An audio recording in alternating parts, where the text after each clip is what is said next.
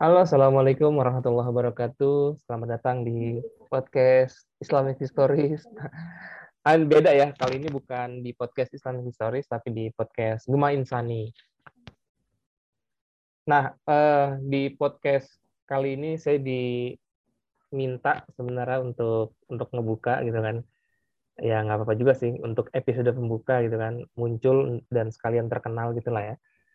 Nah, jadi eh, ini adalah episode pertama dari podcast Gema Insani.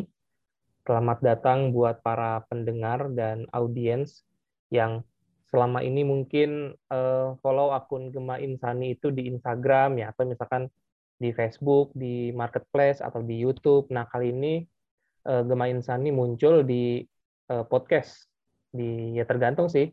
Uh, kamu bisa ngedenger ini di Spotify atau di Anchor atau di Google Podcast jadi selamat datang dan selamat mendengar di episode pertama ini.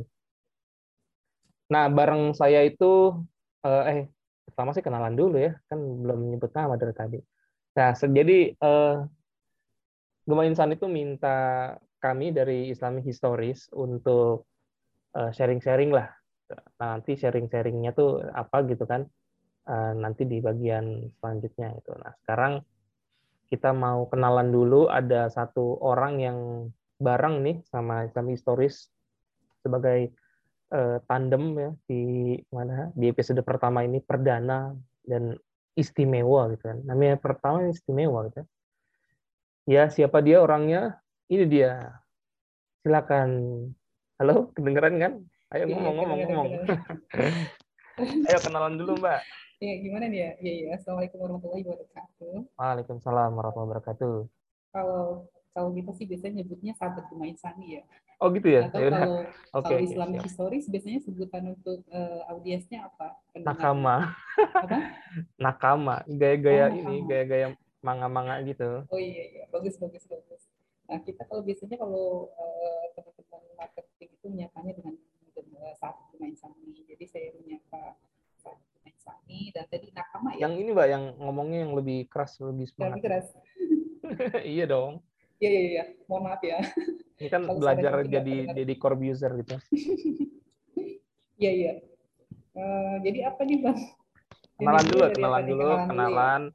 eh habis kenalan pribadi terus eh, ini ya kenalin sih ini podcastnya tuh bahasa ntar ke depan atau tentang apa gitu. Eh, saya, saya mungkin mengenal kenalan pertama, tapi nanti eh, selanjutnya nanti kita juga dari mungkin sahabat Buma Insani juga pengen tahu ya eh, Bang Wahyu eh, sebagai founder ya, founder dari Islamic Historis juga nanti boleh kenalan kepada teman-teman gitu. Saya nama saya Martiati, tapi biasanya dipanggil Yati. Saya di Gema Insani posisinya sebagai redaktur pelaksana lini umum yang biasanya menggarap buku-buku selain aku. Jadi eh, kita menggarap buku-buku dewasa, remaja gitu ya, mau dia eh, penulisnya dari dalam negeri, dari Indonesia, maupun dari buku-buku yang biasanya kita bidik dari buku terjemahan Arab maupun Inggris. Nah, biasanya lini umum eh, memproduksi buku-buku seperti itu. Gitu. Eh, apa ya, Bang? Ya kalau masalah tentang edit, eh, selama di sini gitu ya, selama di Gema Insani, alhamdulillah kalau saya pribadi sudah mengedit hampir 39 buku Wow. dan buku-buku itu eh, ada buku-buku yang buku-buku Hamka itu salah satu eh, kalau saya pribadi sebagai editor itu menyenangkan gitu ya sebuah penghargaan untuk bisa menggarap buku dari kitab aslinya Buya Hamka yang terbaru itu salah satu tokoh juga yang sudah kita garap itu adalah Muhammad Nafir. Eh, Ya dari sekitar 300 buku itu di antaranya adalah eh, buku dari Buya Hamka dan Buya Muhammad Nafir. Eh, mungkin dari saya, Bang, prolognya. Oh gitu. Oke oke. Terima kasih banyak. Ini banyak Iya. banget ya 39 buku. Kalau misalkan Alhamdulillah. eh yang terbaru tadi apa? Kurang kedengeran tuh yang terakhir. Yang yang terbaru, yang terbaru itu dua buku Bu- eh, Muhammad Nafir, dua buku Muhammad Oh. yang judulnya Islam sebagai dasar negara dan Islam sebagai akal merdeka. Oke, bukunya Pak Natsir ya. Mhm. Itu saya belum Iya. baca tuh. Nanti. Baca tuh Bang. Siap. Berarti editor Iya. tuh udah baca semua buku itu ya. Wah, ngeri nih. Ini berarti pinter banget nih ya Mbak Yati ya. Oh, enggak juga. Karena kan editor itu kadang-kadang ya karena dia kerjanya ngedit, kadang dia perhatikan bukan kontennya aja, tapi tanda bacanya, ketepatan ini gitunya gitu. Oh iya, berarti justru Ketika berarti kadang justru lebih teliti kan? distract. Jadi distract kadang-kadang kontennya terabaikan oleh tanda baca. Oh, enggak, Tapi tapi untuk ya, untuk memahami baca. tanda baca kan berarti kan harus mengerti gini kan konteksnya kontennya itu. ya. iya. Oh, Berarti ini kalau misalkan ini ya teman-teman eh, sahabat Gema Insani mau ini ya belajar tentang tadi ya Islam di dasar negara itu datengin tuh Mbak Yati tuh belajar tuh bikin pengajian lima jam gitu kan Makasih. undang jadi pembicara pakarnya. mantap Oh, bahaya nih provokator.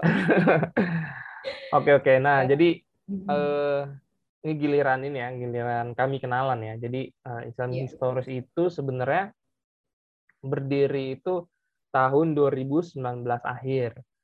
Sekitar bulan Agustus lah kalau nggak salah ya. Habis saya lupa sih habis habis eh, 17-an atau sebelum ya lupa tuh. Sebenarnya tujuan awalnya itu untuk sharing-sharing aja sih. Jadi kan kita berdua tuh ya saya sama teman saya tuh eh, udah beberapa lah udah beberapa kali diskusi udah baca buku buku sejarah Islam. Terus ya pengen ini aja kita pengen sharing. Nah kan pertanyaannya kan pakai media apa gitu sharingnya? Waktu itu kita pikirannya YouTube atau atau Instagram atau apa gitu ya. Tapi setelah kita cek ternyata di podcast di bagian podcast itu di Spotify, Anchor dan lain-lain itu ya itu pada waktu itu ya pada waktu 2019 akhir itu belum ada eh, podcast tentang sejarah Islam yang sifatnya dua arah ngobrol gitu. Belum ada Eh, di Inggris juga maksudnya bahasa Inggris kayaknya sih ada tapi sifatnya itu rata-rata ini sih rata-rata itu satu arah ceramah gitu. Paling sifatnya ceramah itu ada beberapa tapi ya cuman dihitung jari lah kurang dari 10 nah cuman ketika misalkan teman-teman eh, search misalkan di Spotify ya saat ini sekarang alias di di April 2022 itu udah cukup banyak tuh akun sejarah Islam yang sifatnya dua arah. Sekarang Nah, jadinya pada waktu itu karena sedikit ya udah kita mutusin ya udah kita masuk ke Spotify aja lah, masuk ke podcast. Ya udahlah dimulai rekaman dan akhirnya eh, sekarang sih masuk ke Instagram juga ya. Jadi bisa di-follow lah Instagram Stories. Nah, Oke, eh nggak usah kebanyakan kenalan karena ini adalah podcastnya Gema Insani, kan podcastnya Islam Stories. Jadi kita masuk ke episode pertama, episode perdana dari eh, podcastnya eh, sahabat Gema Insani atau eh, podcastnya Gema Insani. Nah, di episode pertama ini kita akan bahas satu buku yang baru saja diterbitkan. Buku ini sebenarnya buku terjemahan ya dari seorang penulis berkebangsaan India. Cuman setahu saya sih sekarang beliau itu hidupnya di Inggris ya, tepatnya di Oxford. Uh, beliau yang penulis ini itu namanya Muhammad Akram Nadwi dan beliau menulis satu buku uh, judulnya Al Muhaditsat. Nah, diterjemahinnya judulnya sih sama sih, Al Muhaditsat uh, subjudulnya Ulama Perempuan dalam Bidang Hadis. Nah, eh, mungkin saya jelasin dulu ya, maksudnya eh, data buku ini ya secara umum. Kalau misalkan ini edisi bahasa Indonesianya yang diterbitin sama Gema Insani, eh, itu ada sekitar berapa nih? 403 halaman lah ya, kalau misalkan sampai belakang gitu, 403 halaman. Em, dengan fontnya sih sebenarnya fontnya sih sebenarnya sedang-sedang aja sih, maksudnya nggak nggak gede nggak besar, jadi cukup nyaman lah buat dibaca gitu. Nah tapi gini, eh, kalau misalkan menurut saya pribadi ya, ini sebenarnya buku yang apa? Kalau misalkan apa? Eh, kan ada tingkatan-tingkatan gitu ya, bintang gitu. Kalau misalnya di Goodreads kan tuh ada bintang-bintang ya, satu sampai bintang 5. Terus kalau misalnya menurut saya sih bintang 5 itu wah artinya recommended banget nih buat dibaca. Nah, cuman buku ini tuh tentang apa isinya gitu dan kenapa eh, Gema Insan itu nerbitin buku ini gitu kan. Pentingnya apa sih gitu kan baca buku ini. Ini kayaknya lebih baik Mbak Yati aja nih yang nerangin gitu kan. Gimana Mbak Yati? Silakan. Iya, siap nggak siap ya, karena ini ditodong Bang Oh iya. Ayu. Harus siap demi audiens nih ya, harus siap demi sahabat Iya. kemaisan. Siap demi audiens ya. Baik. Eh, tadi sebenarnya eh, saya lupa ya menyampaikan bahwa sama kayak Islam Stories eh, yang sudah main di ranah podcast dan kemudian Instagram yang followernya juga Masya Allah ya Islam Stories ini nggak tahu tuh gimana bisanya bisa nyampe sekian ribu itu gitu. Masya Allah gitu kan berarti banyak orang yang suka dengan Islam Stories nah kalau Guna Isani sendiri sih kita sebenarnya juga kita pemula nih di, di digital yang maksudnya media digital ya konten digital ini. Kita punya digital publishing namanya yang mulai mengkreat uh, buku-buku memproduksi buku dalam bentuk digital baik itu uh, kemudian kita audio juga dan uh, dan juga uh, ini garap garap yang YouTube sebenarnya YouTube kita tuh dari 2012 adanya gitu cuma Oh gitu? yang digarap Udah serius lama itu juga ya? udah lama tapi nggak serius gitu nah seriusnya itu sudah mulai ada uh, talent SDM gitu yang menggarap serius itu di 2021 nah di 2021 itu mulai ada tuh kalau tadi uh, mungkin sahabat Maisannya misalnya Bang Wahyu tuh melihat udah mulai ada beberapa yang di-upload gitu ya yang diunggah itu kayak beda buku hasil-hasil beda, uh, beda buku atau web, webinarnya uh, buku-buku yang baru kita launching. Terus kita juga ada review untuk buku anak. Ada juga misalnya kajian Ramadan itu udah sudah ada sekitar 30 episode. Terus ada uh, ceramah Hamka yang kita upload gitu ya di YouTube kita. Ada ada motivasi self help juga. Dan yang terbaru ini kita mencoba podcast nih. Makanya tadi kita belajar dari yang pakarnya nih Bang Wahyu dan kawan-kawan gitu ya mudah-mudahan bisa kecipratan pengalamannya dan kepintarannya gitu dalam buat podcast. Amin, amin. Makasih ya Bang Wahyu ya udah jadi mentoring hari ini. Ya, siap, siap. Iya, uh, tadi pertanyaannya tentang buku ini ya. Perta ya, pertanyaannya. Ya, Jadi buku ini. uh, buku ini tuh ngebahas tentang apa sih gitu. Terus yang kedua, kenapa Gema Insan itu akhirnya mutusin buat nerjemahin buku ini bukan buku yang lain misalkan. Nah, terus apa pentingnya sih kita baca buku ini? Hmm. Baik, uh, ya Bang ya. Uh, sebenarnya sih kita di Gema Insani itu gitu ya, memang udah lama, udah beberapa waktu lah itu uh, belum menerbitkan buku-buku yang sifatnya itu untuk uh, kayak pemikiran gitu. Yang suka buku-buku yang tadi bilang grade-nya ratingnya 5 gitu. Kadang-kadang kita ada ada ininya lah ya. Maksudnya itu uh, bidang redaksi itu biasanya itu ada rapat-rapat dan pembahasan buku yang kita bidik atau kita terbitkan gitu. Tapi ke sininya kita udah mulai fokus nih, pengen ngebidik buku-buku yang berkualitas bagus, kualitas tinggi, yang kira-kira nanti masyarakat pada umumnya itu bisa menerima gitu. Salah satunya yang coba kita coba gitu ya, di luar dari tema yang lain kayak parenting kita juga mengeluarkan gitu ya. Salah satu buku yang ketika di, dimasukkan gitu direkomendasikan dari redaksi kita dan redaksi ini ada buku bagus nih, judulnya Abu Hadisat nih gitu. Itu ketika mendapatkan rekomendasi itu kita mulai bedah nih di redaksi, kemudian kita juga mengundang konsultan ahli kita Ustaz Faris Jihadi gitu ya untuk membedah untuk membedah isi buku itu sebelum sebelum kemudian direksi akan menyetujui apakah buku ini terbit atau enggak gitu. Nah begitu kita misal kita ngelihat nih buku ini gitu kita beli nih sampai kita beli nih PDF-nya gitu. Terus hampir redaksi gitu ya redaksi itu berarti ada editor gitu ya ada dan dan dan teman-teman gitu lah ya itu menyetujui buku ini bagus. Yang kadang-kadang kita sendiri itu ketika ada satu usulan buku, kadang ada yang berbeda-beda nih. Misalnya yang satu bilang bagus, yang ini ah enggak tuh gitu. Oh. Ini rapatnya gitu gitu ya. Jadi ada ini ya, beda pendapat ya di rapat. Betul, betul. Iya, kadang itu sering beda pendapat itu sering gitu. Sampai akhirnya nanti ada ada konklusinya aja lah suara terbanyak atau kemudian uh, voting gitu, voting, pemilu ya. Iya, iya voting ya. Tapi biasanya kita nggak sampai voting, kita musyawarah musyawarah mufakat gitu ya.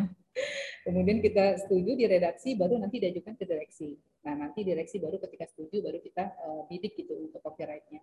Nah, di buku khusus untuk muhadisat ini, dari redaksi semua setuju.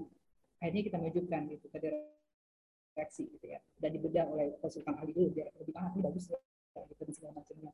Dari konsultan ahli bilang ini buku bagus gitu. dan ketika di, dipaparkan dipresentasikan ke direksi juga direksi bilang ini buku bagus gitu. jadi alhamdulillah untuk satu buku ini yang biasanya kadang-kadang ada awalnya gitu ya ini semua menyetujui buku ini bagus dan harus kita terbitkan. Makanya kemudian akhirnya kita bertugas juga nih uh, untuk mendidik. Dan kita sempat lihat nih postingan teman-teman Islamic Stories ya udah ngebidik nih buka al muadisat ya waktu itu. Uh, pernah ya bang ya ya enggak yang mana tuh? Pernah upload gitu ya kalau nggak salah ya di Islamic Stories ada buku bagus al muadisat gitu kan?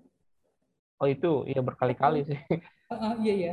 Kita sempat tuh wah ini uh, Islamic Stories sudah upload nih buku ini gitu. Berarti kita benar nih ngebidik buku ini gitu. Karena dari teman-teman yang memang hobi gitu ya dengan buku-buku yang berbobot itu berkualitas ini udah merekomendasikan. Akhirnya kemudian setelah kita baca nih ya kenapa kita tertarik sih dengan hadisat ini? gitu padahal kadang-kadang juga gambling ya sebuah buku produksi buku itu bisa jadi diterima bisa jadi enggak gitu. nah kita tertariknya itu karena pertama nih ya ini secara tema ini temanya luar biasa gitu uh, di Gemah Insani sendiri atau bahkan kalau kita mengukur ya di penerbit yang lain penerbit mau dia besar Al Kausar, Mizan misalnya atau Gramedia gitu ya penerbit-penerbit mayor hampir uh, susah menemukan buku dengan tema ini bahkan dengan tema perempuan ya kalau nggak salah dia bisa dia gitu ya atau ulama yang ulamanya apa gitu ya bukan yang pakarnya banget gitu. Itu karena susah nemunya gitu menemukan bukunya gitu. Nah yang ini gitu kalau kita lihat masya Allah gitu ini bicara tentang ahmadikat ini tentang ulama perempuan dalam bidang hadis. Dalam bidang hadis yang kita tahu tuh kalau misalnya kita saya pribadi sebagai editor itu uh, buku-buku kitab itu yang terputus itu biasanya tuh uh, ulama-ulama uh, laki-laki gitu perawi laki-laki gitu ya nah ini ada kumpulannya gitu uh, tentang ulama hadis ini gitu ulama hadis perempuan terus yang kedua setelah kita lihat temanya ini menarik nih. Temanya nggak biasa, temanya nggak biasa dan pasti susah untuk bisa menerbitkan buku jenis kayak gini. Karena kita juga pengalaman nih ya bang ya. Kita pernah tuh pengen bikin buku tentang perempuan lah intinya sejarah-sejarah perempuan. Misalnya kayak kita udah nerbitin sepertinya Sarah, Maria, gitu ya, Sarah.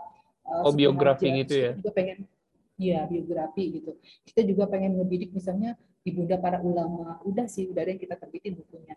Tapi dari penulis yang kita gandeng itu bilang bahwa untuk menulis buku tentang perempuan itu referensinya sulit banget. Bahkan mereka nguber pun ke Timur Tengah gitu ya, yang Arab gitu berbahasa Arab itu juga susah gitu. Susah bang nyarinya.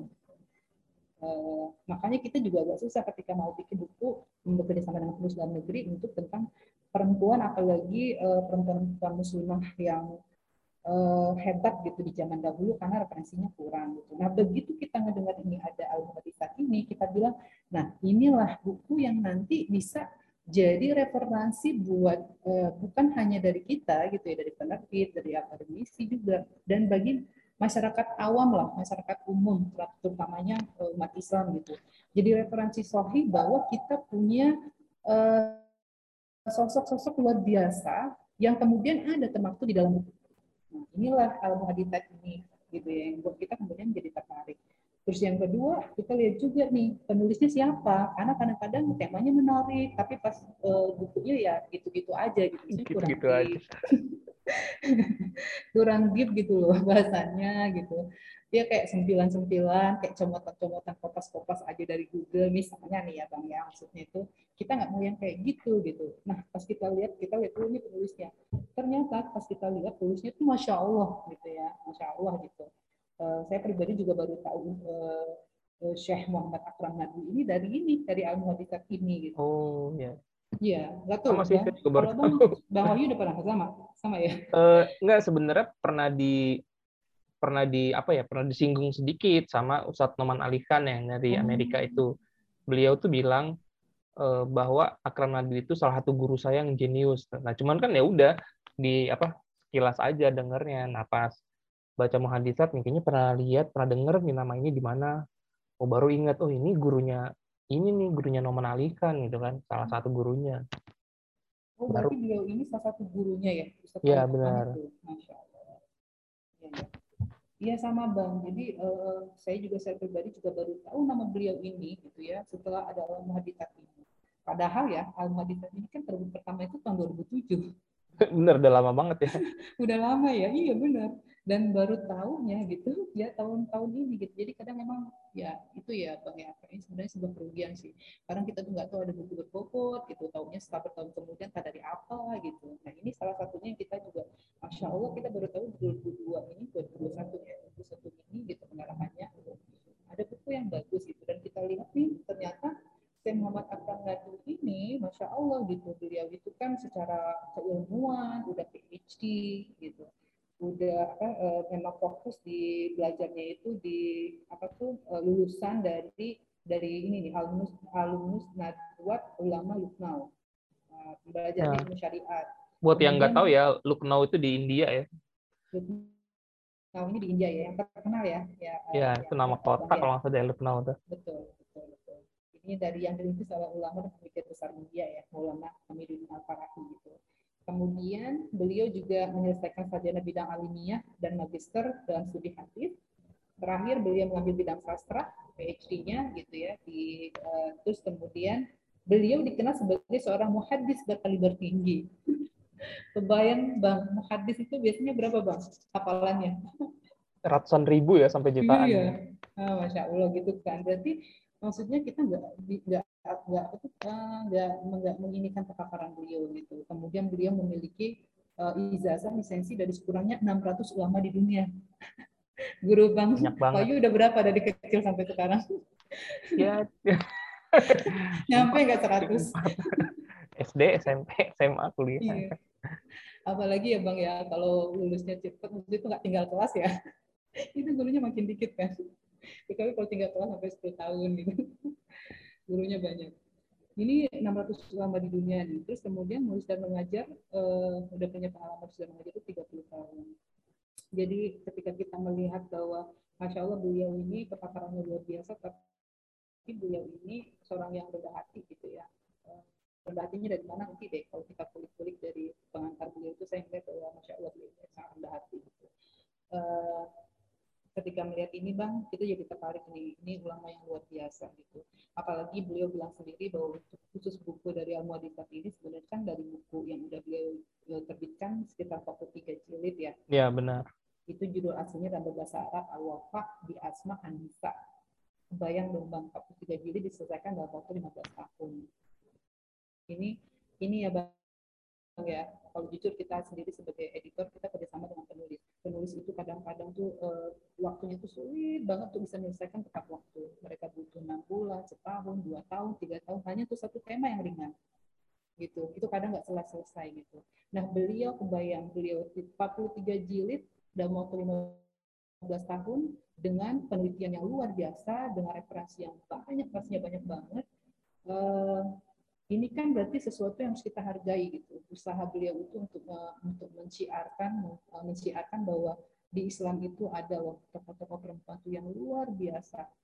Sehingga orang-orang mungkin ya kalau kita bahasanya kita bersinggungan dengan orang-orang uh, barat gitu atau orang-orang kaum feminis gitu, feminisme gitu ini feminis yang suka misalnya menyerang ya orang tokoh tokoh perempuan Islam itu kayaknya di, di dikotomi deh gitu perannya fungsinya gitu agak terkebelakang misalnya nah di sinilah kemudian uh, kita melihat bahwa masya Allah gitu ya akhirnya beliau bisa menuntaskan ini dalam bentuk buku yang kemudian hadirlah pendahuluannya pemukadimahnya itu dalam buku Al-Muhadithat ulama perempuan dalam bidang hadis yang diterbitkan oleh.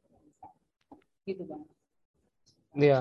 Jadi buat yang belum tahu ya, jadi ini ini aja ya meringkas.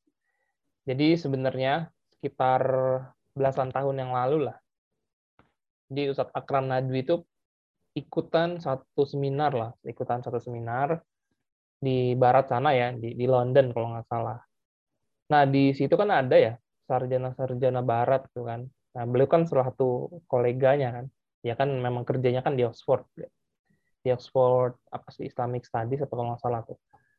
Nah, terus uh, salah satu ilmuwan barat itu bilang kalau apa sih peran perempuan dalam sejarah Islam itu apa ya nggak nggak signifikan lah nggak penting gitu. Nah Ustadz Akram Nadwi kan yang mendengar itu kan nggak setuju ya protes gitu. Nah terus uh, ditantang tuh salah ke Nabi ya udah gitu kalau misalkan kamu nggak setuju tulis dong buku kan tentang uh, peran wanita dalam sejarah Islam kata Ustaz akan Nabi oke okay, itu kan lu jual gue beli itu kan ditantang gitu disetujuin. Nah akhirnya Ustaz akan Nabi itu nulis ya kan peran wanita dalam sejarah Islam. Nah cuman ketika uh, memilih topiknya ya sesuai sama bidang beliau dong karena beliau bidangnya hadis berarti yang beliau tulis juga peran wanita dalam bidang hadis itu kan panjang sejarah itu 1400 tahun. Nah yang saya dengar memang kan ada beberapa postingan di Facebook ya murid-murid beliau itu kan posting. Emang yang saya dengar beliau tuh memang harus ngumpulin uh, ini sih harus minta bantuan lah dari para ulama kan dari seluruh dunia sama dari manuskrip-manuskrip yang belum diterjemahin dari perpustakaan-perpustakaan lokal ya yang kuno dan terkenal dari kitab-kitab yang udah jadul banget. Jadi eh, akhirnya beliau tuh butuh waktu 15 tahun ya, belasan tahun untuk menulis satu ensiklopedi besar gitu. Yang totalnya itu 43 jilid. Ini dalam bahasa Arab kalau nggak salah, baru terbit 2021 lalu.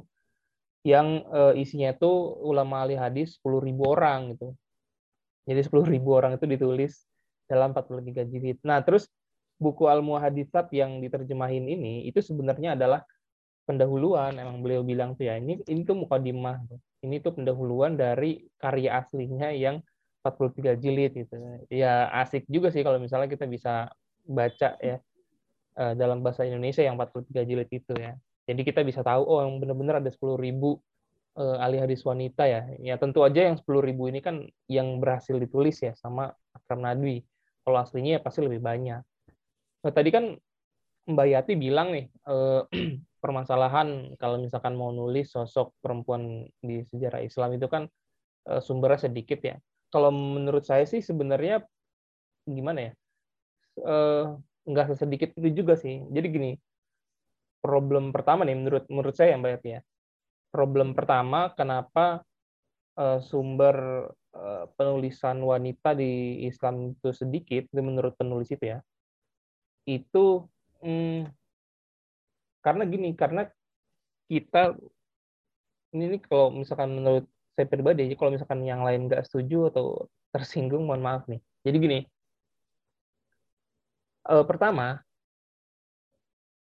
sumber itu bukan cuma dalam bahasa Arab. Itu yang menurut saya itu paling penting. Jadi sumber perempuan apa sumber referensi perempuan dalam Islam itu bukan cuma di bahasa Arab. Di bahasa lain itu melimpah. Sebagai contoh nih ya, ini ini sebagai contoh. Usmani itu kan dia menguasai Afrika, Eropa dan Asia. Di Eropa itu ada banyak bahasa tuh, ada bahasa Rumania, ada bahasa Rusia, Ukraina, Bulgaria. Kan Ottoman itu kan atau Utsmani kan dia menguasai banyak negara Eropa ya, Eropa Timur sih terutama. Jadi banyak negara Eropa Timur itu yang pada masa lalu menjadi bagian dari Utsmani. Otomatis sejarah negara mereka itu adalah sejarah negara Utsmani, ya kan? Benar ya? Berarti kayak misalkan nih Serbia, Kosovo, Bulgaria, Albania, itu tuh punya sejarah pada masa lalu itu ya sejarah Islam juga gitu Nah, masalahnya adalah kita mengabaikan tuh sejarah negara-negara Eropa Timur itu. Gitu. Jadi kita mikirnya tuh sejarah atau perempuan dalam sejarah Islam itu kita otomatis itu langsung berpikir di Timur Tengah gitu, Timur Tengah terus atau Afrika Utara lah gitu. Nah, terus permasalahan yang kedua, Asia Tenggara juga diabaikan tuh. Padahal kan Asia Tenggara kan banyak kan daerah-daerah yang muslim ya kan mayoritas muslim kan dari zaman dulu Indonesia Malaysia Brunei. Terus eh, Arakan terus di Myanmar itu kan ada. Terus di Singapura dulu kan Singapura tuh banyak muslimnya. Terus kalau Asia Timur juga diabaikan tuh. Dalam ini dalam ini ya dalam penulisan apa eh, Islam secara global ya secara umum Cina itu kan muslim dari dulu banyak banyak karya-karya Muslim Cina tuh yang sampai sekarang ya masih dalam buku-buku ini, buku-buku tulis tangan gitu.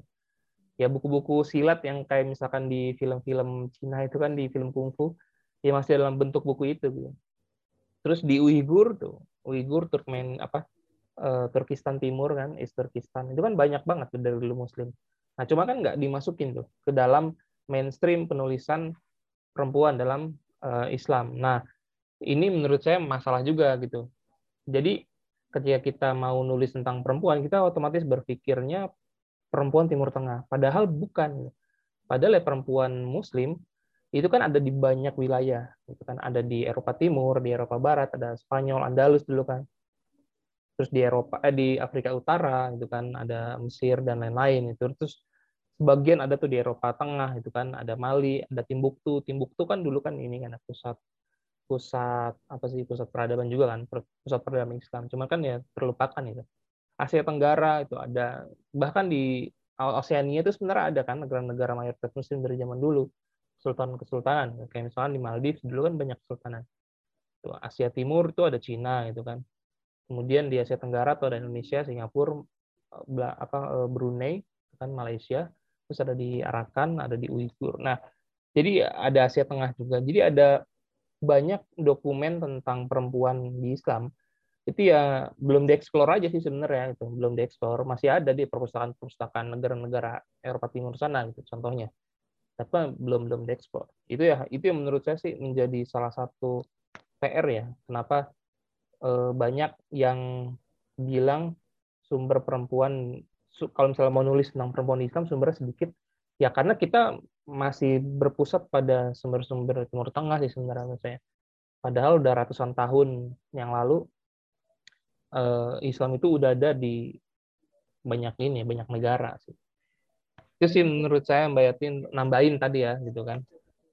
Dan itu kalau boleh tahu itu mereka itu maksud itu manuskripnya atau data bukunya hmm? itu ditulis dalam bahasa negara itu atau benar negara itu ya iya itu benar ditulis dalam bahasa itu makanya kan itu ya. itu yang menyulitkan kita, kita sekarang benar Betul. banyak tuh jadi contohnya mbak ya eh, yang saya tahu tuh ya ada satu orang ulama Turki, cendekiawan Turki namanya Halil Inalcik ya. Halil Inalcik itu dia profesor di Turki gitulah. Nah, dia tuh ngebuat empat ensiklopedi, maksudnya empat jilid ensiklopedi yang isinya tuh wakaf, wakaf doang nih. Wakaf di mana? Di Yunani. Jadi di Yunani itu sebenarnya eh, zaman dulu kan di masa Utsmani ya, ya maksudnya di bawah pemerintahan Utsmani dan otomatis kan untuk ngebangun Yunani pada waktu itu kan butuh wakaf banyak banget tuh Nah, jadinya Prof. Halil Inalcik itu eh, beliau mengumpulkan data sejarah banyak banget dari Yunani. Dia dari ini ya, dari perusahaan-perusahaan Yunani, otomatis kan manuskripnya bahasa Yunani lah gitu. Nah, akhirnya dikumpulin dan kekumpul tuh empat jilid tentang wakaf doang gitu. Ya ini menurut saya salah satu bukti ya bahwa sebenarnya ada banyak manuskrip di luaran sana yang emang belum tereksplor. Jadi ini sebenarnya PR-nya itu bukan di ulama sih, tapi PR-nya tuh di filolog sebenarnya jadi filolog itu perlu transliterasi manuskrip dulu gitu dari bahasa-bahasa lokal yang ada di tiap negara gitu. Nah, ketika udah jadi udah ditransliterasi dari manuskrip ke dalam bentuk buku gitu kan dalam buku bentuk buku ilmiah. Nah, habis itu baru tugas saya ulama untuk meneliti. Kalau menurut saya sih kayak gitu sih. Jadi eh, itu salah satu sebabnya ya kenapa eh, ada orang yang bilang sumber eh, wanita di Islam itu sedikit itu ya karena ya karena gitulah masih banyak yang belum yang perlu dieksplor sih sebenarnya. Banyak banget lah. Ong di yang gampang gini aja nih mbak. Coba ke arsip.org arsip.org jadi tulisannya a r c h i p e .org ya. Jadi hmm. arsip terus ini aja cari sembarangan aja gitu. Misalkan Islamic manuskrip atau apa gitu. Itu tuh banyak dari yang apa sih tahun-tahun 1600 1700 cuman ya bahasanya kita nggak bisa baca gitu. Iya benar. Gitu. Iya, iya. jadi gitu. Oke. Okay. tadi masuk ke ini ya ke topik uh, tentang bukunya itu sendiri ya. Nah mbak uh, sebenarnya kalau misalnya menurut mbak Yati itu sepenting apa sih kita perlu baca buku ini gitu? Buat terutama buat ini ya buat anak muda dan terutama mungkin para perempuannya gitu. Sepenting apa kita perlu baca buku ini dan eh, ya kenapa kita nggak baca buku yang lain gitu? Nah apa sih titik uniknya gitu dari buku ini dibanding buku-buku yang lain? Gimana menurut Mbak Yati? Kita melihatnya dari ini ya dari buku yang sudah kita terbitkan ini ya pengadilan ini ya pendahuluan ya karena memang 43 jilid yang lain itu Eh, kita sih belum lihat untuk fisiknya tapi memang kalau secara globalnya kan suaranya kurang kencang lagi lebih di ini lebih halo, halo. gahar ya. lagi. Sekarang kedengeran? Iya iya udah siang kayaknya lapar Eh nggak apa-apa, ya. buka aja. Uh, Beli bakso. Makasih. ya, jadi maksudnya uh, kalau kita sih belum tahu ya yang 43 jilidnya lagi, tapi kalau secara uh, sedikit uh, sedikit bocoran dari beliau isinya sih tentang yang tadi ya ulama yang disebutkan oleh ulama perempuan disebutkan oleh Bang Wahyu gitu. Itu isinya tentang mereka itu gitu di dalam 43 jilid itu. Nah, kalau yang dari al ini, yang kita terbitkan ini, ya, kenapa menurut kita ini menjadi menarik gitu ya? Menjadi menarik untuk harusnya kita berharap ya sebuah buku yang bagus, temanya sangat berbobot, bisa dipertanggungjawabkan secara uh, keilmiahannya, data-datanya gitu ya, dan ditulis oleh seorang pakar yang luar biasa, itu harusnya uh, sayang kalau kemudian ini nggak tersampaikan di masyarakat luas gitu, gitu. Kita baru nerbitnya di 2002, padahal buku ini sudah terbit 2007 gitu ya. Jadi kebayang kalau kemudian eh, kayak Bang Wahyu dan kawan-kawan ini nggak ngupload gitu ya, nggak ngebidik buku ini waktu itu di Instagram gitu misalnya, eh, atau kita juga nggak melihat gitu buku ini gitu ya, maka buku ini mungkin eh, nggak belum belum nyampe gitu ke Indonesia. Ada mungkin yang yang yang yang beli tapi itu kan masih berbahasa Inggris gitu. Ya, Sehingga dan, dan sedikit nih. Betul, kalau di Indonesia itu mungkin orang yang paham bahasa Inggris ya nggak kayak di Malaysia yang jadi bahasa kedua gitu ya. Nah itulah akhirnya kita mikir ini buku harus tersampaikan di message-nya, kontennya, keberhargaannya, keistimewaannya ke masyarakat uh, secara umum, apalagi nih, apalagi kepada para perempuan gitu, karena buku inilah yang akan menjadi hujah lah katakannya, menjadi alasan, menjadi referensi kita ketika kita bersinggungan atau ketika kita mendengar uh, katakanlah uh, sehari-hari ya. Mungkin uh, kalau teman-teman bersinggungan dengan teman-teman perempuan yang perempuan yang maksudnya itu kadang-kadang dalam tanda kutip mereka memberikan stigma atau sudah punya stereotip gitu bahwa jadi muslimah itu nggak enak. Jadi muslimah itu uh, ruang geraknya terbatas, sempit gitu. Jadi muslimah itu nggak uh, kayak kalau misalnya nggak jadi muslimah gitu maksudnya nggak bisa berekspresi, kayaknya nggak dipandang kepintarannya, nggak diberikan ruang dan segala macam gitu ya. Nah kan kadang kita susah nih kadang-kadang untuk bisa mengkantar itu gitu. Walaupun kita kalau sebagai muslimah misalnya pas saya pribadi gitu ya maka kita mah ada yakin aja dengan agama ini. Kita pasti yakin bahwa aturan Allah itu benar gitu. Dan kita sebenarnya tahu bahwa aturan itu kalau diterjemahkan secara logika gitu ya atau kemudian diaplikasikan itu memang fungsinya untungnya buat kita. Ada banyak gitu yang bisa kita ungkapkan, tapi kadang nggak bisa diterima nih sama mereka gitu. Nah, ketika kita punya buku ini, menurut saya sebenarnya uh, inilah dalil kita kemudian untuk bisa mengkantor berita-berita miring itu gitu. Berita-berita negatif itu gitu. Bahwa di Islam itu ya kalau kita lihat misalnya gini di Indonesia kan ada cutnya din misalnya. Tapi yeah. orang bisa berpikir gini ah itu kan Uh, tapi kan itu orang Indonesia, muslimahnya belum tentu muslimah yang benar-benar dari Al-Quran dan Sunnah ada bahasanya ya. Maksudnya mereka itu belum tentu uh, sumur banget gitu, uh, kayak misalnya itu belajar dari madrasah Nabi gitu. Itu kan kebetulan aja heroiknya muncul, cutnya itu segala macam. Orang bisa berapologi kayak gitu gitu.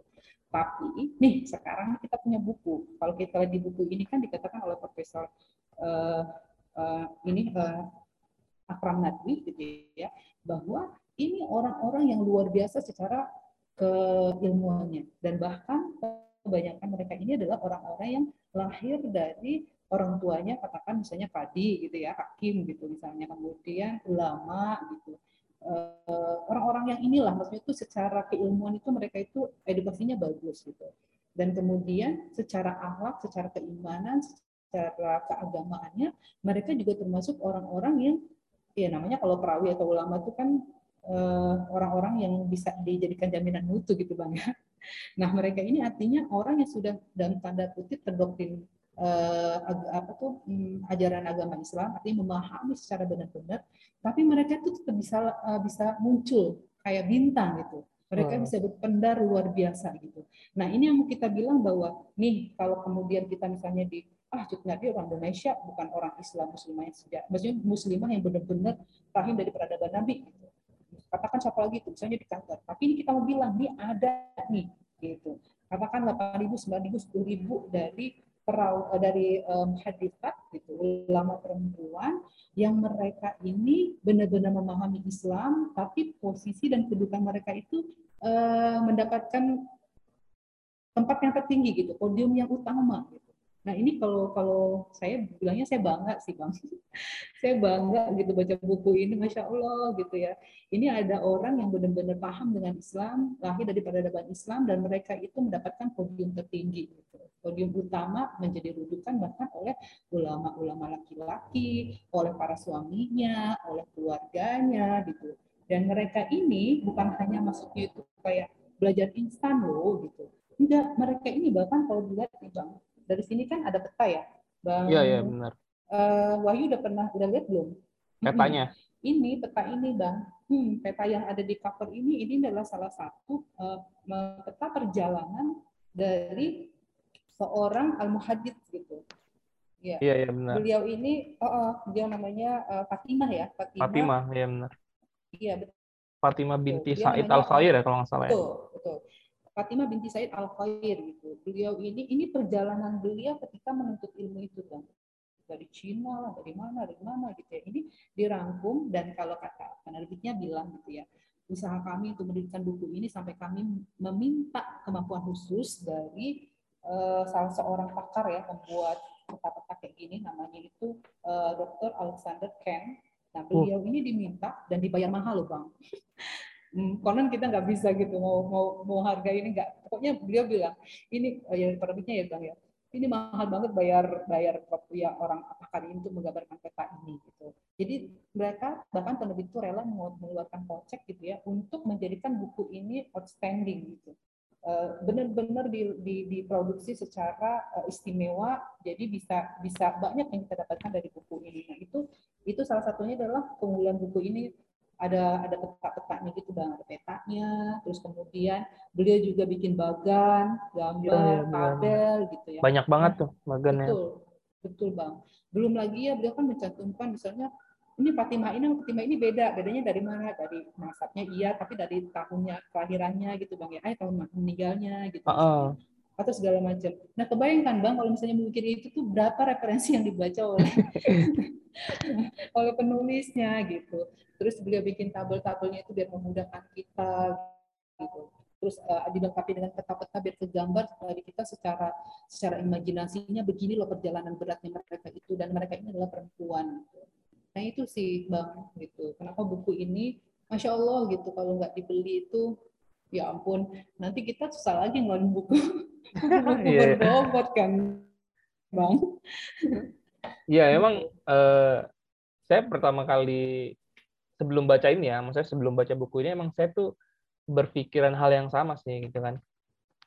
Bingung gitu, maksudnya hmm, masa nggak ada sih gitu perempuan yang benar-benar muncul ke publik. Maksudnya itu aneh gitu, secara logika juga aneh. Kalau misalkan nih, misalnya ya, nggak ada gitu kan dalam sejarah itu atau sedikit banget lah, misalkan sedikit banget lah muslimah yang berhasil uh, muncul ke publik. Itu berarti kan setengah cuman setengah doang dong apa uh, umat muslim yang yang apa sih yang bisa maksimal maksimalin kemampuannya gitu. Karena kan gini ya. Muslim itu kan ada wanita, ada pria gitu kan. Ya. Kalau misalkan muslimah itu nggak muncul ke publik, berarti potensi umat muslim yang berhasil muncul cuma setengah doang dong. Dan itu nggak make sense itu harusnya kalau misalkan umat muslim itu berjaya ya dia semua potensinya harus muncul gitu kan logikanya kan kayak gitu. Kalau misalnya cuma setengah doang potensi yang muncul ya berarti nggak mungkin jaya dong ya. makanya secara logika harusnya muslimah itu banyak yang muncul pada waktu itu. Nah pada waktu zaman sekarang kenapa nggak banyak muncul ya? Karena ya kitanya emang lagi mundur gitu kan. Muslimah juga lagi mundur juga. Jangan kan muslim muslim prianya juga masih dikit kan yang muncul dalam kancah global ya. Nah, iya, gitu. Nah, emang um, saya juga kasih gambaran gini sih, saya pernah baca satu artikel ya. Itu yang nulis tuh penulis Turki, cuman dia uh, nulisnya dalam bahasa Inggris gitu. Dia tuh ini, Mbak, dia tuh um, nyelidikin lah. Dia tuh nyelidikin uh, ada berapa banyak sih catatan hukum di Usmani ya tentang hmm. perempuan lah, kira-kira gitu ada berapa banyak catatan hukum di pengadilan ya, di pengadilan yang ngebahas tentang perempuan itu. Nah, ternyata dia kumpulin itu banyak banget ya. Ya dia kumpulin tuh banyak banget tuh ada sekitar 150 juta itu tuh. 150 juta manuskrip catatan hukum tentang perempuan doang. Maksudnya perempuan yang nulis gitu, eh, perempuan yang enggak, enggak, gitu, enggak gini, kan zaman dulu itu kan, eh sekarang zaman sekarang juga sih, kan setiap setiap hmm. kehidupan sehari-hari itu kan banyak dicatat dalam administrasi hukum ya, bener ya? Oh, bener kan? Zaman sekarang juga gitu kan? Iya, iya. iya. Misalkan ya. kantor hukum pemerintah, terus pengadilan dan iya. lain-lain lah ya. Ya kan kita kalau misalkan mau nyelesain masalah apa-apa kan pasti kan ke orang hukum gitu. Nah kan zaman dulu juga gitu, iya. zaman Usmani juga kayak gitu. Nah jadi kehidupan masyarakat Usmani sehari-hari itu kan pasti tercatat kan dalam administrasi hukum. Nah, ada orang yang ada peneliti Turki yang yang ngumpulin tuh kira-kira ada berapa banyak sih ternyata ada lihat 150 juta naskah itu sebenarnya bilang naskah juga enggak sih apa ya manuskrip lah 150 juta manuskrip yang berbicara tentang perempuan yang belum diterjemahkan. Jadi yang kita ketahui tentang perempuan di Islam itu emang masih sedikit banget, Mbak. Itu bahkan kalau misalnya saya bilang ya, salah satu kekurangan bukunya uh, Al Muhadid saat ini ya, yang hmm. versi 400 halaman ya. Kalau yang 43 jilid kan saya belum baca, nggak tahu. Jadi salah satu kekurangannya adalah Akram Nadi itu bahkan belum memasukkan ulama-ulama dari Utsmani gitu.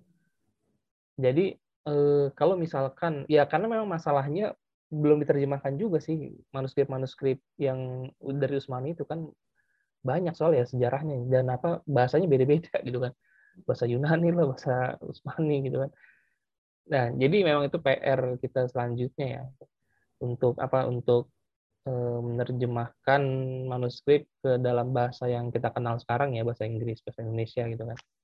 Supaya bisa jadi ya, referensi selanjutnya tuh untuk ditulis. Itu, bang, filenya itu bisa diakses enggak sih atau sebenarnya itu yang yang mana nih? Yang mana nih? Yang tadi yang dibilangin 100 150 juta ya. Berapa tadi? Iya, iya 150 juta. Setahu ini, saya itu ada di ini Ottoman Imperial Archive di Istanbul sana. Nah, cuman Ottoman diakses. Imperial Archive. Jadi gini, ada ada manuskrip yang bisa diakses di digital, ada yang nggak bisa. Jadi emang harus datang. Jadi hmm. belum didigitalisasi lah kira-kira gitu. Sebenarnya sih bukannya nggak bisa, cuman belum digitalisasi aja. Kan eh, Google sendiri kan udah mulai project digitalisasi ya dari tahun 2000-an lah kalau nggak salah. Udah banyak banget tuh manuskrip yang digitalisasi. Coba aja googling Islamic manuskrip hmm. online gitu. Itu hmm. bisa teman-teman lihat gitu kan manuskrip-manuskrip Islam yang udah didigitalkan, udah di scanning gitu. Cuman ya sama aja kita nggak bisa baca kan bahasanya bahasa Arab jadul yeah. yang ditulisnya di zaman dulu ya? atau bahasa bahasa, bahasa sebenarnya bukan bahasa Turki sih kan dulu hmm. makanya bahasa Utsmani bukan bahasa Turki. Bahasa Utsmani hmm. Utsmani itu beda sama bahasa Turki sekarang. Ya kayak kita sekarang emang kita bisa baca kitab ini negara kertagama yang ditulis zaman dulu kan nggak bisa kan walaupun walaupun satu daerah itu kan maksudnya sama-sama di Indonesia itu kan. Tapi kan bahasanya beda gitu. Jadi memang harus di dulu harus ditransliterasi dulu baru kita bisa baca. Jadi gitu sih dan ini juga memang eh tapi terlepas dari ini ya terlepas dari ke, kekurangan buku al muhaditsat dan memang nggak ada buku yang sempurna sih kecuali Al-Quran. Ya terlepas dari itu menurut saya memang buku ini tuh uh, luar biasa banget lah. Karena saya terkaget-kaget gitu ketika baca buku ini soalnya banyak menampilkan sosok-sosok perempuan yang sebelumnya tuh nggak nggak kebayang gitu. Kayak tadi Jadi contoh ya. ya ah, iya bener gini. Namanya ya. itu 90% nama yang disebut di buku ini tuh saya nggak tahu siapa itu. Bener. Karena ya karena ya mungkin karena referensi kita yang sangat terbatas kali ya. Nih, kayak contohnya nih Fatimah binti Said Al Khudri ini ya. Jadi beliau hmm. itu sebenarnya orang tua beliau itu itu orang Valencia, orang Spanyol. Ini iya. buat teman-teman yang belum tahu ya. Jadi orang tua beliau itu orang Valencia. Nah terus beliau tuh migrasi orang tuanya ke mana ke Cina. Nah jadi eh, Fatimah itu lahir di Cina. Cuman ras beliau ya ras orang Spanyol. Jadi ada muslimah Spanyol yang lahirnya di Cina. Jadi kalau misalkan apa di di zaman modern ya beliau itu ya warga negara Cina kan muslimah. Nah terus beliau itu belajar belajar ke mana gitu kan ya kalau misal ngelihat apa sih ngelihat sampul dari buku al muhadisat tuh akan kebayang ya beliau tuh sebenarnya belajar itu ya ya sesimpel lihat aja peta dunia terus tarik garis dari Cina ke Asia Tengah terus ke Timur Tengah terus ke Mesir Nah, terus kira-kira segitu tuh. Jadi nggak tahu kayaknya ribuan kilometer nih kalau misalnya ditarik ya. Ada dari Kashgar, Bukhara, Samarkand, Merv, itu itu kota-kota di Asia Tengah ya. Itu ada Herat, Gur, Rai, Isfahan, itu di Iran, ada di Shiraz, Hormuz, dan ke Madinah, Mekah, Damaskus, Marda, Yerusalem, Hims. Itu nama-nama kota di Timur Tengah. Sampai akhirnya ke Kairo gitu kan. Ke Isna, Fayum, Alexandria. Nah, gampangnya gini deh. Jadi Fatimah binti saat itu uh, jalan itu kan belajar menuntut ilmu. Itu kayaknya sih kalau zaman sekarang tuh melintasi nggak tahu ya kayaknya kurang dari 10 negara lah kira-kira mungkin 10 negara ada kali kan dari Turkmenistan, Uzbekistan, Cina, terus nyampe ke Turki. Jadi bayangin ya, ada satu muslimah pada zaman dulu, pada waktu itu ya, itu kalau nggak salah tuh beliau tuh tahun 600 Hijriah deh, berarti berarti 800 tahun yang lalu. Berarti berapa tuh? 1200-an, 1300-an lah. Tahun 1300-an Masehi. Ada seorang muslimah Cina pada waktu itu, pada waktu tahun 1300-an Masehi, itu yang melintasi 10 negara buat belajar. Itu artinya beliau itu ngabisin waktu berapa tahun tuh kan untuk belajar. Terus ya. belajar itu apa aja. Terus beliau tuh nerima ijazah dari guru itu berapa banyak, gurunya siapa aja itu kan kalau bahkan ya dalam dalam standar zaman modern sekarang itu masih nggak kebayang gitu belajar di 10 negara gitu. Kita juga paling paling banter itu belajar kalau misalnya ke luar negeri ya paling satu dua negara aja gitu kan. kan ya paling kalau misalnya jalan-jalan ke negara yang lain itu ya konferensi doang gitu kan. Ya ini belajar ke 10 negara itu sejenis apa gitu Fatimah bin Said ini gitu. Se segigih apa gitu kan apa uh, apa menuntut ilmunya ini menurut saya salah satu mutiara yang kita banyak kan nggak tahu gitu. Kita emang sekarang ini ya kita kan emang dijejalin sama berita-berita yang negatif ya tentang Islam tentang Muslim tentang Muslimah secara umum gitu. Sehingga ya pikiran kita tuh udah udah apa ya udah terpatri image gitu kan bahwa muslimah itu ya dapur sumur kasur terus kalau misalnya yeah. muslim itu teroris. Ya hal-hal kayak gitu lah gitu. Padahal aslinya wah itu berbanding terbalik gitu itu hebat banget gitu. Dan ini yang menurut saya tuh salah satu poin penting kenapa buku al muhaditsat itu ya perlu dibaca gitu sama teman-teman. Terutama buat teman-teman perempuan sih karena uh, itu bakal ngubah ngubah banget lah image gitu kan dari muslimah yang mungkin karena dicekokin sama media gitu kan jadinya uh, image di mata kita tuh buruk gitu muslimah. Nah gitu sih menurut saya. Makanya iya saya ngasih bintang 5 gitu kan dari 5. Iya bang, saya juga kalau ada bintang 6. bintang 6. Karena memang ya, saya sepakat tadi misalnya eh, kita aja waktu itu yang saya itu juga sebenarnya ya uh teman-teman di Islamic Stories itu bisa sampai posting gitu dan ini dan mungkin nanti bisa juga cerita ya dalam kenapa sampai akhirnya mereka buku ini yang pastinya kan ini bukan bukan berbayar atau di endorse ya bang ya posting posting mm -hmm. pasti itu karena suara hati gitu. Nah ke, uh, kita sih ingat tadi kalau berdasarkan dari uh, yang tadi uh, bang Wali katakan juga memang uh, kalau kita lihat ya bahwa misalnya uh, perempuan uh, perempuan itu prioritasnya perempuan itu adalah perempuan muslim terutama gitu ya.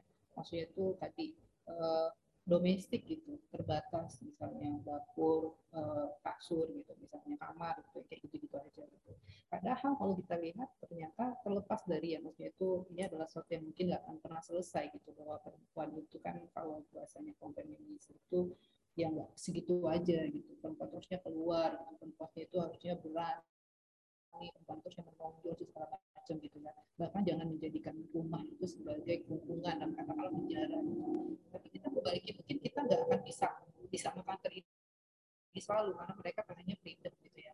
Uh, tapi berapa banyak yang kemudian keluarga-keluarga barat gitu keluarga-keluarga yang dengan paham seperti itu hancur gitu. Nah, sementara kalau kita uh, keluarga itu kan adalah tiang maksudnya itu adalah fondasi dan buat perempuan ya itulah ketika kodratnya sudah menikah nah itulah menjadi salah satu uh, domainnya gitu gitu. Nah di sini kalau kita lihat selain mereka ini adalah uh, para perempuan-perempuan yang kemudian memiliki keluarga gitu. Tapi dengan berkeluarganya mereka ini tidak mengurangi keinginan mereka untuk terus belajar, tidak juga membatasi kemampuan mereka peran dan tugas mereka untuk mengajar, menjadi rujukan, memberi referensi gitu ya, bahkan seimbang gitu dalam artian keluarga tetap bagus gitu masya Allah gitu ya dan peran mereka sebagai bagian dari hamba Allah gitu ya yang uh, bagian hamba Allah yang bertanggung eksistensi mereka di dunia ini itu juga bisa berjalan gitu. Nah ini kan yang menjadi maksud kita tuh uh, ketika ada perang double double kayak gini gitu kompleks kayak gini, tapi mereka tetap bisa bersinar terang gitu. Sosok-sosok ini gitu. Nah inilah yang yang mau kita bilang gitu banyak teman-teman kita di di seberang kubu sana gitu ya mereka bisa eksis di panggung politik katakanlah mereka bisa maju di pemerintahan mereka menjadi tokoh yang luar biasa. Tapi kalau kita lihat salah satu sisinya kodrat masih ya perempuan laki-laki itu kan punya banyak amanahnya salah satunya adalah bentuk keluarga gitu tapi kadang kita lihat ya berapa banyak kemudian keluarga-keluarga itu yang hancur gitu. Tapi kalau di sini gitu kita lihat masya Allah gitu artinya ini perempuan hebat mereka bisa memikul amanah yang kompleks gitu baik menjadi seorang istri, menjadi seorang ibu, menjadi seorang guru, gitu, menjadi seorang ulama, gitu katakanlah menjadi seorang murid juga gitu. Intinya mereka bisa sukses gitu. Nah inilah yang uh, saya kita bilang nih masya Allah gitu ya. Ini sosok-sosok yang luar biasa yang memang harus kita pelajari uh, kisah hidupnya gitu. Yang hmm, kalau kita lihat contoh misalnya mereka bilang perempuan nggak berani gitu misalnya ya ya memang ada beberapa contoh ya di, di negara nun di sana gitu. Kadang-kadang dibilang negaranya Islam tapi perempuannya nggak diberikan hak untuk berbicara gitu ya. Tapi nggak juga itu masalah ini aja gitu ya. Bukan bukan masalah Islamnya gitu. Karena kalau kita lihat di sini contohnya misalnya kayak kasus uh, kayak uh, Amrah binti Abdurrahman gitu, seorang tabi'in ya, besar, muadisa dan fakihah gitu ya. Iya, beliau bahkan berani ya Bang ya di sini memberikan uh, komentar gitu ya ketika memberikan uh, katakanlah opini pendapat dalam suatu uh, hukum pengadilan gitu, ya. pengadilan gitu ya bahwa ada hal yang beliau ketahui rujukan hadisnya dan itu nggak nggak diketahui di situ jadi hukumnya bisa salah gitu padahal di situ muhadis sifatnya muhadis itu uh, ahli hadis yang laki-laki gitu ya di kota itu nggak banyak dan mereka nggak tahu itu gitu. mereka nggak nggak aware dengan itu gitu. tapi ini sosok perempuan ternyata dia mengamati apa yang terjadi di pengadilan dan beliau dengan vokalnya mengatakan bahwa secara yang benar itu hadisnya itu begini sampai akhirnya orang yang ada di situ pun kemudian mendengarkan artinya mereka nggak yang berdebat kayak mana gitu. Artinya integritas keilmuan dia itu diakui gitu sehingga diambil lah kemudian hukum dari uh, amrah ini gitu. Ini contohnya aja salah satunya aja gitu ya. Dan masih banyak lagi mau misalnya suaminya seorang ulama fakir atau apa terus bingung gitu. Dan fatwa gitu tiba-tiba uh, maksudnya kemudian yang menjadi solusi dia adalah bertanya kepada istrinya. Karena istrinya itu adalah salah seorang muhadid juga ulama yang luar biasa gitu ya. Sehingga kemudian beliau mendengarkan apa yang dikatakan oleh istrinya karena percaya dengan integritas itu sih bang. Jadi menurut saya itu you know orang-orang yang berseberangan kubu itu harus bungkam sebenarnya. Tapi kalau untuk bungkamnya kita harus punya dulu senjatanya baca buku ini.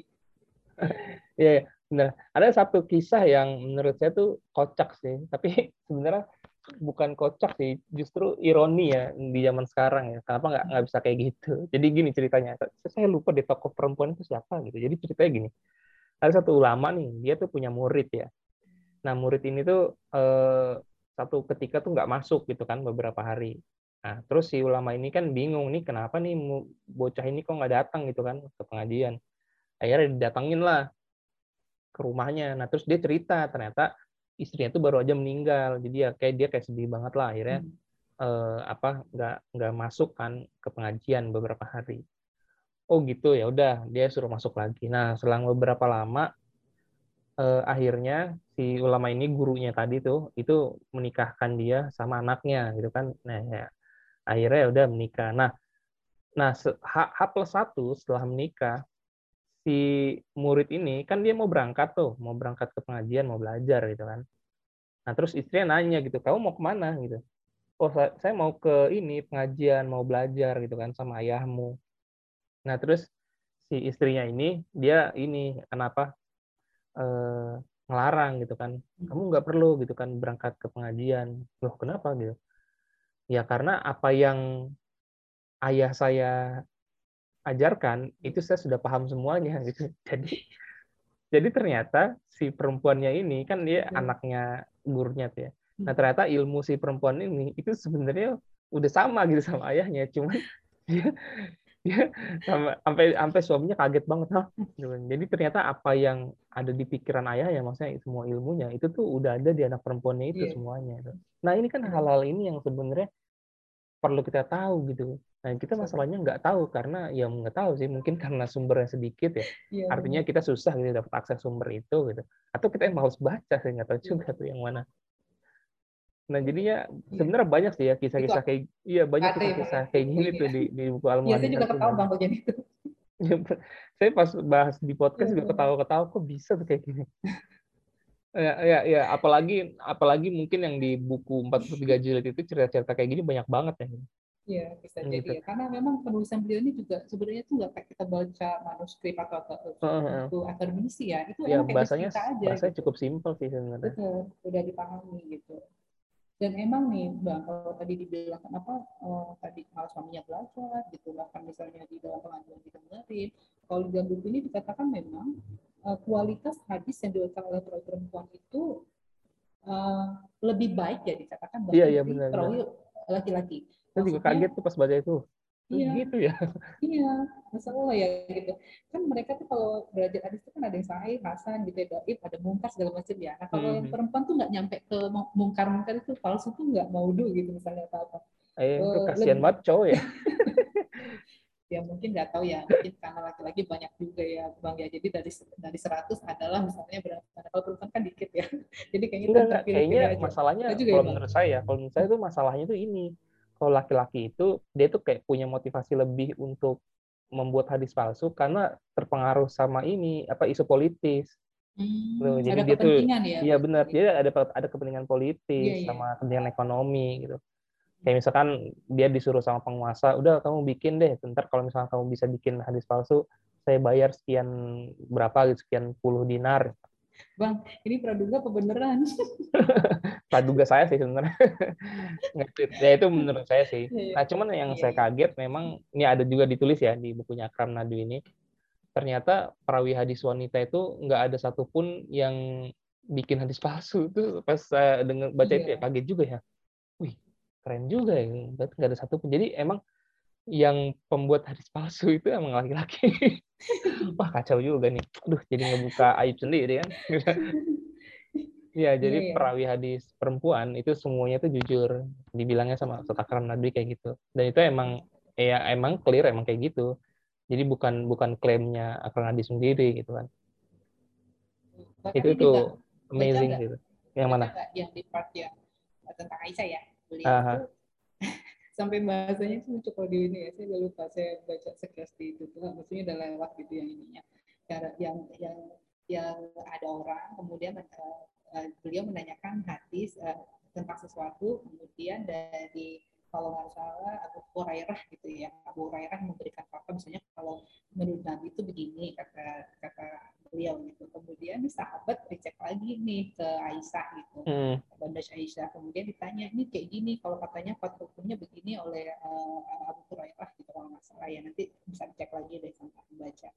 Oke, okay, uh, uh, uh, Aisyah bilang waduh kata dia bahasa ini ya itu masalah Abu Hurairah itu datangnya itu uh, di ujung-ujung saya dengar dari awal dia ngambilnya sepenggal-sepenggal aja. Itu salah yang benar tuh ini. Dan itu dari sananya jauh banget dari yang disampaikan oleh uh, Abu Hurairah kalau nggak salah. Iya iya benar. Saya, iya. saya juga baca jadi tuh. ketawa saya tuh pas baca itu. Iya. Saya baca eh jauh banget ya. Jadi hukum fatwa yang dikeluarkan itu dari Ya, berbanding terbalik gitu. itu berbanding terbalik dan beda banget konteksnya gitu. Nah itu nih bang. Maksudnya, ini masya Allah ya perempuan. Di sini di, di ini kan gitu bahkan hujahnya itu jadi yang, di, yang didengar orang tuh justru Aisyah gitu. Ya, bukan versinya. unik banget ya. laki-laki. Ya. Kita ngobrol iya, lama ya. juga nih ya. Nggak kerasa ya. karena karena buka ya, puasa apa karena lagi puasa jadi nggak pikiran iya, untuk makan siang kan. Ya mungkin ntar abis ini Mbak Yati beli bakso ya. Nggak apa-apa lah Oke Mbak Yati, kita karena udah ngobrol ini ya hampir eh, sejam. Eh, terakhir Bang, kan kita belum tahu nih Bang ya. Apa tuh? Apa rekomendasi dari statement dari Bang Wahyu nih, kenapa ini dikasih bintang 5?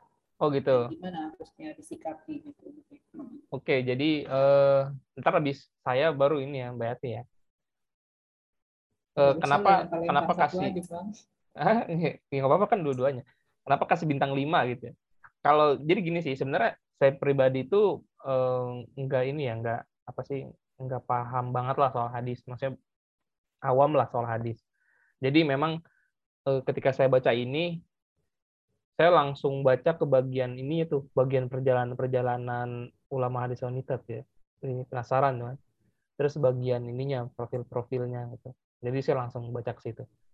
Uh langsung kaget tuh. Nah setelah saya selesai baca itu baru saya masuk ke bab satu jadi baca berurutan. Nah setelah saya baca keseluruhan buku saya bisa ngambil kesimpulan kenapa bisa dapat bintang 5 dari 5 jadi bagus banget lah. Itu karena buku ini tuh emang mengubah paradigma saya tentang tentang perempuan secara umum lah.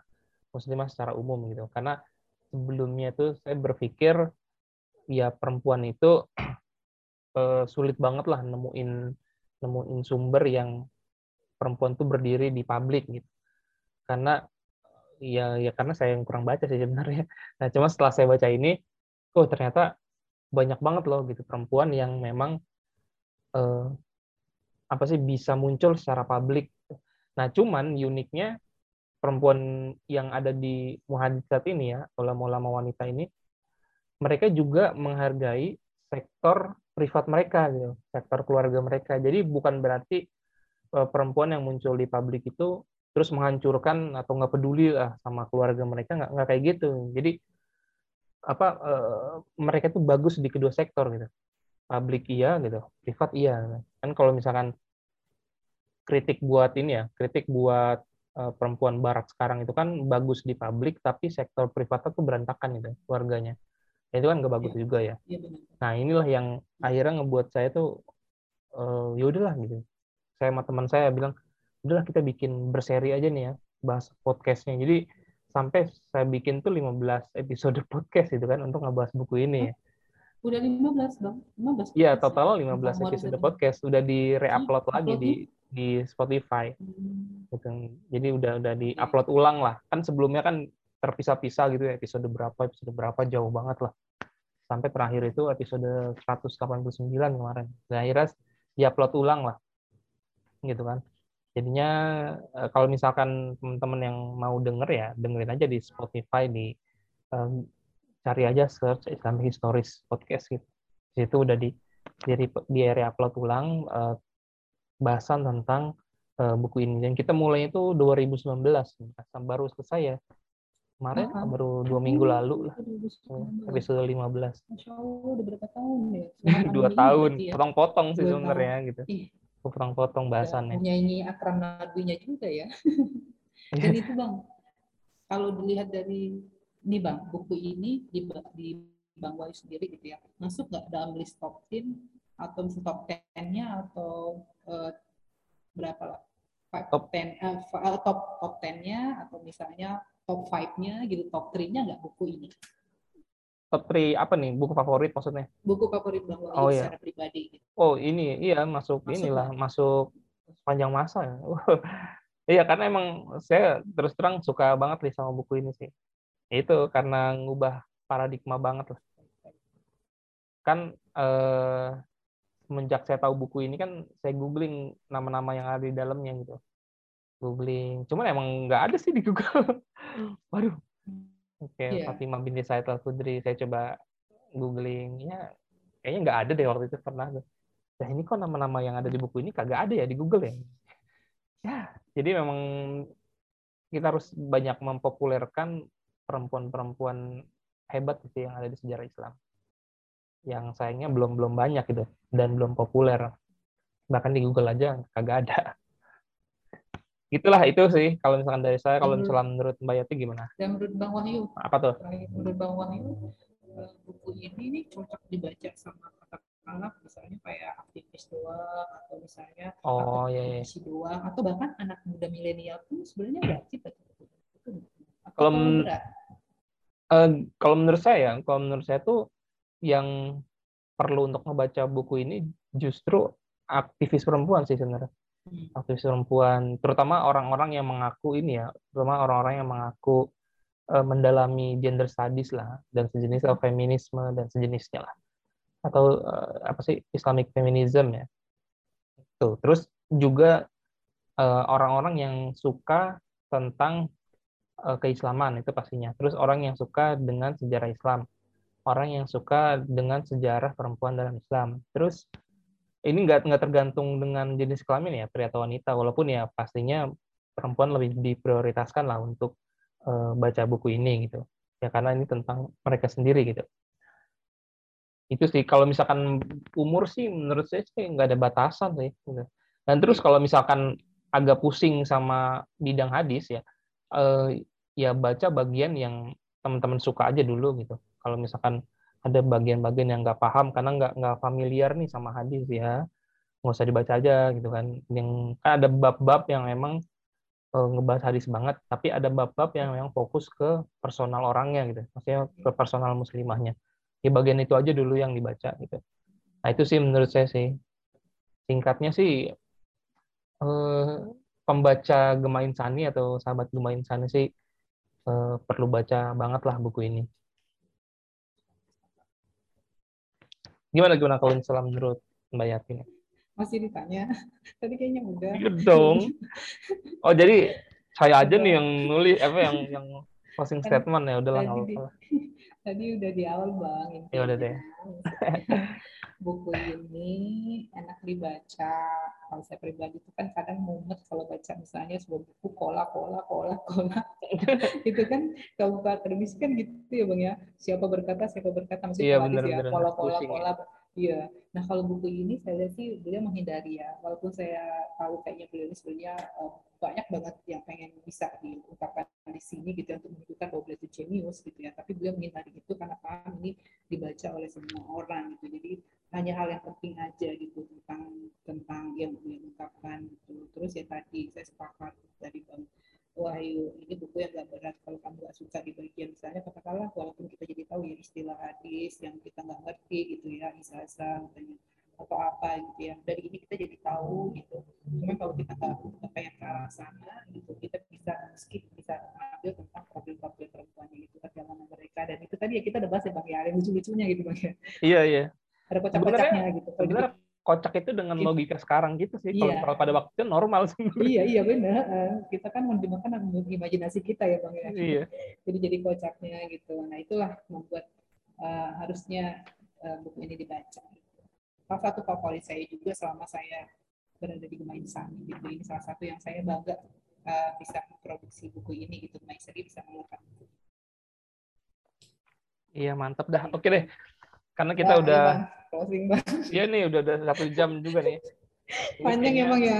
Tadi waktu kita berapa sih? Satu jam ya? Harus apasinya berapa sih? Enggak, ya, ya, sebenarnya sebenarnya podcast tuh kalau bisa jangan lama-lama sih. Tapi ya, apalah ya. kan ini kan episode perdana lah. Iya, iya. kita potong-potong bang. Kita cut-cut aja.